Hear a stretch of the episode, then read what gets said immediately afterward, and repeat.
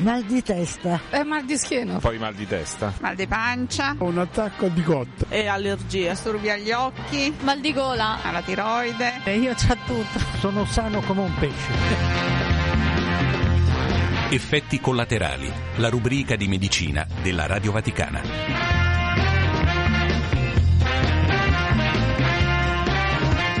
Benvenuti da Eliana Storia al settimanale di medicina effetti collaterali realizzato in collaborazione con i medici del Policlinico Gemelli e del Bambino Gesù. Oggi ci occupiamo di chirurgia per l'obesità e di sindrome nefrosica.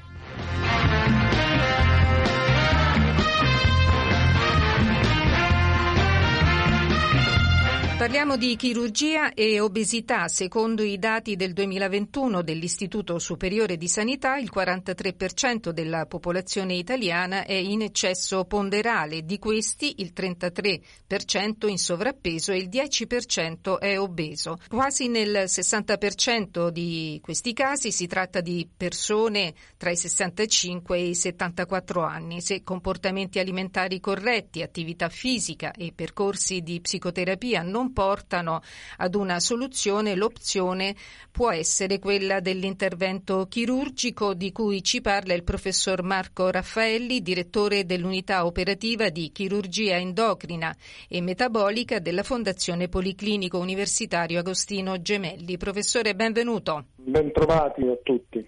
Professore, quando diventa proprio necessario intervenire con la chirurgia? Quando tutte le altre armi a disposizione hanno fallito. Le armi a disposizione sono tantissime perché ovviamente c'è il cambiamento dello stile di vita, l'esercizio fisico, il cambiamento delle abitudini alimentari, la dieta. Oggi anche alcuni farmaci che sono peraltro molto potenti, ma non sempre queste altre armi a nostra disposizione sono efficaci e quindi è opportuno ricorrere all'intervento chirurgico. Non è una decisione semplice da prendere? Non è assolutamente una decisione semplice da prendere. Il paziente deve essere valutato, un paziente obeso, che è un paziente affetto da una grave patologia cronica, che è una patologia invalidante, come sappiamo, a cui si associano tante altre patologie, patologie respiratorie, il diabete, patologie cardiovascolari, epatostatosi, un'aumentata incidenza di tumori va valutata nella sua individuale complessità, caso per caso, da un team multidisciplinare che si prende in carica appunto a 360 gradi del paziente e ovviamente insieme questo team multidisciplinare mette in atto tutte le procedure che sono necessarie per risolvere le problematiche del paziente.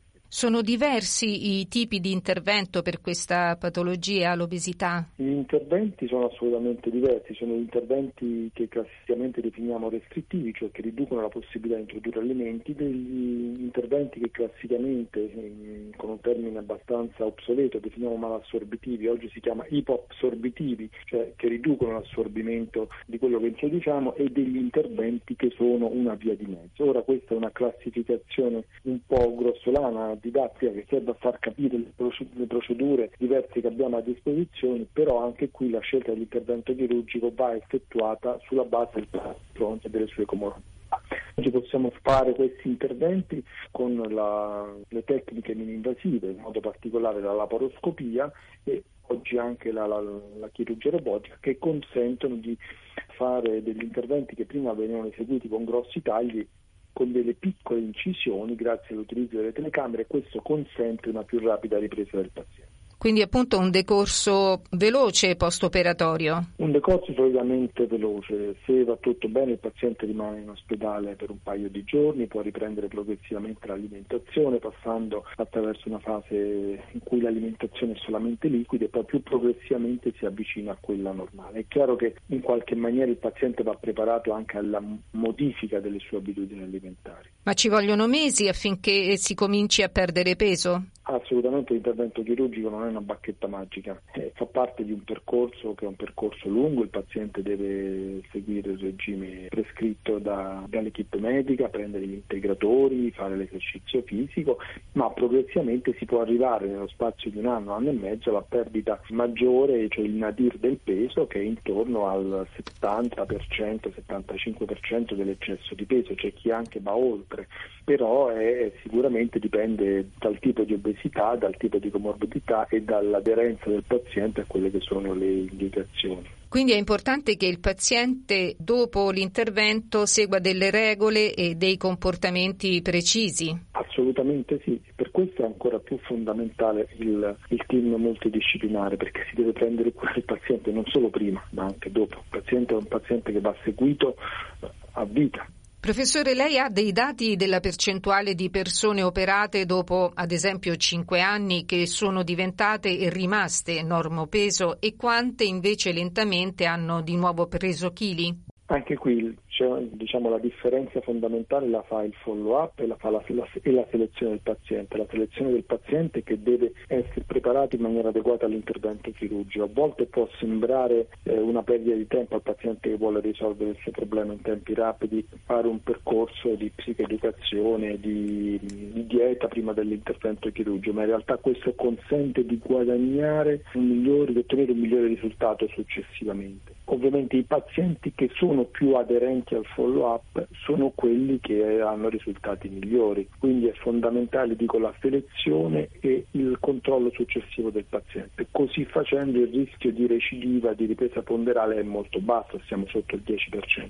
In caso contrario si rischia di, di avere dei, dei diciamo, degli insuccessi una percentuale decisamente maggiore. Questo per quanto riguarda il dopo, ma chi affronta questo tipo di intervento segue contestualmente anche un accompagnamento, un sostegno psicologico? verso Assolut- l'intervento chirurgico? Assolutamente sì, la valutazione psicologica, così come la valutazione da parte dell'internista, dell'endocrinologo, è parte fondamentale del della valutazione del paziente obeso, perché non solo è opportuno escludere delle patologie che possano controindicare un intervento di chirurgia bariatrica o che possano giustificare l'eccessivo aumento di peso, ma è anche opportuno dare al paziente un supporto nel prepararsi a questo che è un cambiamento radicale della propria vita, del proprio stile di vita. Professore, la ringrazio per essere stato con noi, ovviamente auguro buon lavoro a lei e alla sua equip. La ringrazio, grazie a lei e un saluto a tutti gli ascoltatori. Stai ascoltando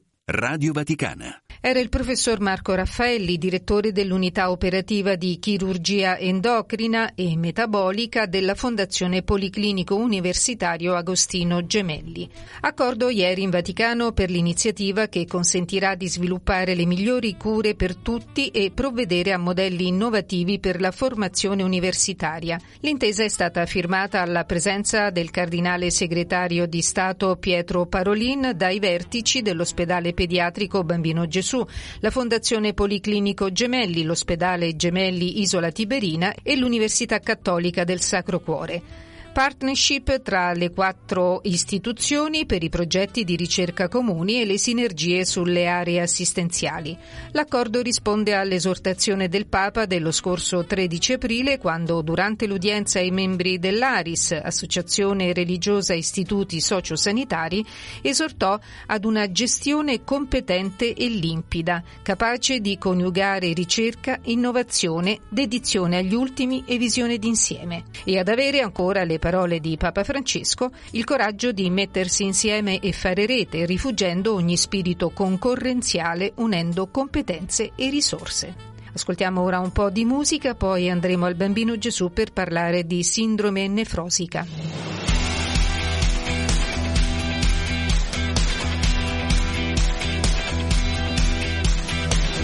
Now or never, the sky is shining bright. Time isn't ticking anymore. Wide awake, there ain't no lock, I am a key. And life is knocking at my door. It's now or never, I know there is no doubt. All my fears fading away. I am surrounded by the wind beneath my wings. So maybe you will cross my way. It's now or never.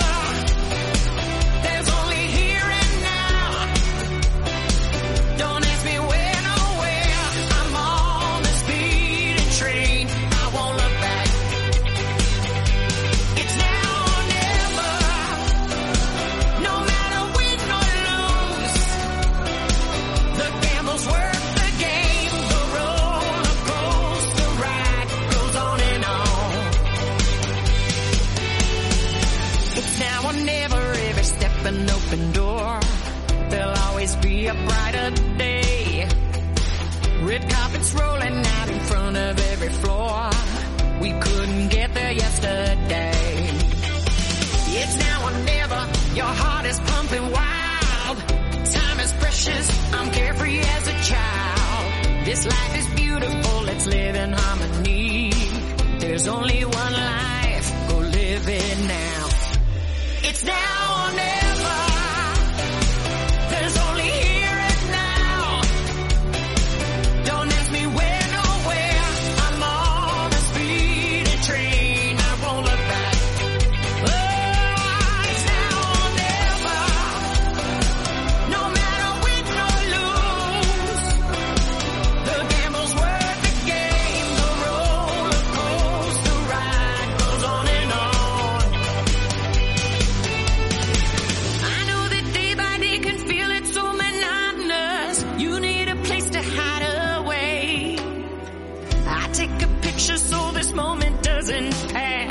You're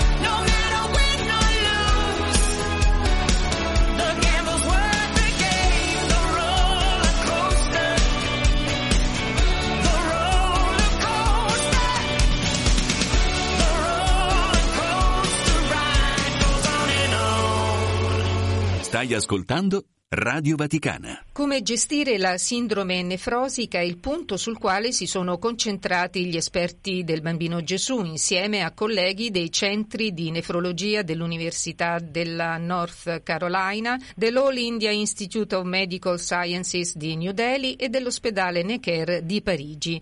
Di questo lavoro prodotto per la rivista scientifica The Lancet ce ne parla la dottoressa Marina Vivarelli, responsabile dell'unità di ricerca laboratorio di nefrologia dell'ospedale pediatrico Bambino Gesù. Dottoressa, benvenuta. Grazie molte per l'invito, salve a tutti. Dottoressa, per iniziare ci può spiegare intanto cos'è la sindrome nefrosica? Certo. Allora, la sindrome nefrosica è una patologia che colpisce i, i reni dei, dei, bambini e anche degli adulti, ma è una patologia che in realtà è più frequente nel bambino e eh, che determina un'infiammazione e, e, quindi un danno della capacità dei reni di filtrare il sangue e quindi di produrre le urine, eh, portando ad una perdita di sostanze che normalmente dovrebbero essere trattenute nelle urine, in particolare di proteine. E quindi quello che si ha è una perdita di proteine nelle urine, quindi una perdita di proteine nel sangue che paradossalmente per un problema diciamo, di pressioni oncotiche fa sì che i bambini tendano a gonfiarsi. Quindi il primo segno è che il bambino viene portato dal pediatra perché ha gli occhi gonfi e in realtà la cosa a cui bisogna pensare, che non è sempre automatica ed è una delle cose che cerchiamo di chiarire bene anche in questa review, è di fare sempre un controllo dello stick delle urine o comunque di un esame delle urine per controllare se vi sono proteine. È possibile curarla? Allora, ci sono molte diverse forme, è una patologia molto molto eterogenea, comunque assolutamente sì. Una piccola percentuale di queste malattie sono forme che de- dipendono da un problema genetico, quindi eh, i podociti, le cellule che compongono questo filtro nei, nei, reni sono in qualche modo malati e quando lo sono su base genetica ovviamente eh, è difficile risolvere il problema alla radice. In quel caso una percentuale di questi pazienti vanno incontro alla perdita della funzione renale con necessità di dialisi e trapianto ma rappresentano solo una piccola parte. Tutti gli altri bambini sono invece bambini che eh, con terapie che possono essere più o meno lunghe a seconda della severità del quadro comunque si possono controllare e guarire. Il Bambino Gesù è un centro di riferimento a livello nazionale ed internazionale per questo problema. Voi quanti bambini trattate? Che incidenza ha questa sindrome? Allora, è una patologia eh, comunque rara, però nell'ambito delle malattie rare renali è la più frequente malattia malattia che colpisce i glomeruli renali eh, nel bambino, ha un'incidenza di circa 4-6 per 100.000 bambini all'anno. Il Bambin Gesù è assolutamente un centro di riferimento per questa patologia, sia a livello nazionale che a livello europeo che a livello mondiale. Abbiamo un grandissimo numero di pazienti trattati, diverse centinaia che vediamo ogni anno e abbiamo anche molti nuovi casi, sia di esordi di malattia sia di bambini che ci vengono riferiti da altre strutture eh, ogni anno. Per cui è una delle cose sulle quali abbiamo un'expertise particolare e sviluppato sia a livello di clinica che a livello di ricerca, perché il nostro laboratorio di ricerca si focalizza anche sul riconoscere le forme più severe e trattarle nel modo migliore ormai da tantissimi anni. E allora parliamo di questo lavoro, in cosa consiste questa ricerca, questa raccolta di informazioni che avete prodotto per la rivista The Lancet? È un invited seminar, quindi è un riconoscimento diciamo, della preeminenza che il nostro centro ha assunto nel, nell'ambito della comunità scientifica internazionale in questa malattia. E quindi ci è stato chiesto di fare una revisione della letteratura, quindi di scrivere una um, semplice revisione di quello che è più opportuno fare nel 2023 sulla base di tutte le nostre conoscenze per un pubblico di medici diciamo, non specializzati, quindi abbiamo cercato di essere molto molto up to date ma allo stesso tempo anche piuttosto semplici e divulgativi e di creare qualcosa che sia molto pratico nell'indicare cosa fare e dove stiamo andando anche in termini scientifici eh, nella gestione di questa, di questa, patologia. Io per questo eh, ho voluto diciamo, scegliere e coinvolgere colleghe provenienti da diversi continenti e da diversi paesi perché non volevo che fosse una, una review utile soltanto per chi lavora nel primo mondo, ma che fosse qualcosa che potesse essere pratico e utile indipendentemente indipendentemente dalle eh, risorse che si hanno a disposizione. Abbiamo lavorato quindi con una collega appunto indiana molto molto brava ed eminente che comunque eh, con cui abbiamo collaborato anche per la stesura di diverse linee guida internazionali, con una collega americana e con una collega francese, proprio per cercare di avere diciamo, una prospettiva di tutto quello che si fa in diverse realtà in, in giro per il mondo per curare i bambini affetti dalla sindrome nefrosica. Quindi questo lavoro potrebbe portare il know-how in modo diciamo più capillare, terapie più accessibili anche in ambiti meno evoluti dal punto di vista sanitario. Sì, questo era uno degli obiettivi che ci siamo posti, anche perché noi al Bambin Gesù abbiamo il privilegio di poter offrire anche cose estremamente innovative, estremamente cutting edge, abbiamo usato anche approcci estremamente innovativi come l'utilizzo di cellule mesenchimali per le forme più difficili insieme al professor Locatelli e tutto quanto, però in realtà eh, ci sono tanti farmaci diversi a nostra disposizione e negli ultimi anni ci sono stati degli studi molto importanti che per esempio hanno dimostrato l'efficacia di un farmaco che si chiama Levamisolo, che è un farmaco che addirittura è stato tolto in eh, molti paesi dal commercio perché è mm, diciamo, un farmaco su cui non si punta, che ha un costo molto basso, ma in realtà c'è stato sia un trial europeo che un trial indiano che hanno fatto vedere che è un farmaco che in alcune forme efficace. non tanto severe molto molto efficace e quindi questo era anche un call to action anche delle case farmaceutiche, della comunità medica internazionale per cercare di rendere questo farmaco disponibile ovunque perché funziona bene e molto molto poco costoso ma è anche molto fi- sicuro ed efficace. Allora dottoressa grazie per questo lavoro che avete condotto lei e le sue colleghe e grazie per questa intervista. Buon lavoro. Grazie molte. Stai ascoltando Radio Vaticana. Era la dottoressa Marina Vivarelli, responsabile dell'unità di ricerca laboratorio di nefrologia dell'ospedale pediatrico Bambino Gesù. E con questo terminiamo l'odierna puntata di effetti collaterali. Vi ricordo che per seguirci in diretta o riascoltare le nostre trasmissioni in podcast potete scaricare le nostre app Radio Vaticana e Vatican News. Un saluto da Eliana Astorri e un buon proseguimento di ascolto con i programmi del canale italiano della Radio Vaticana.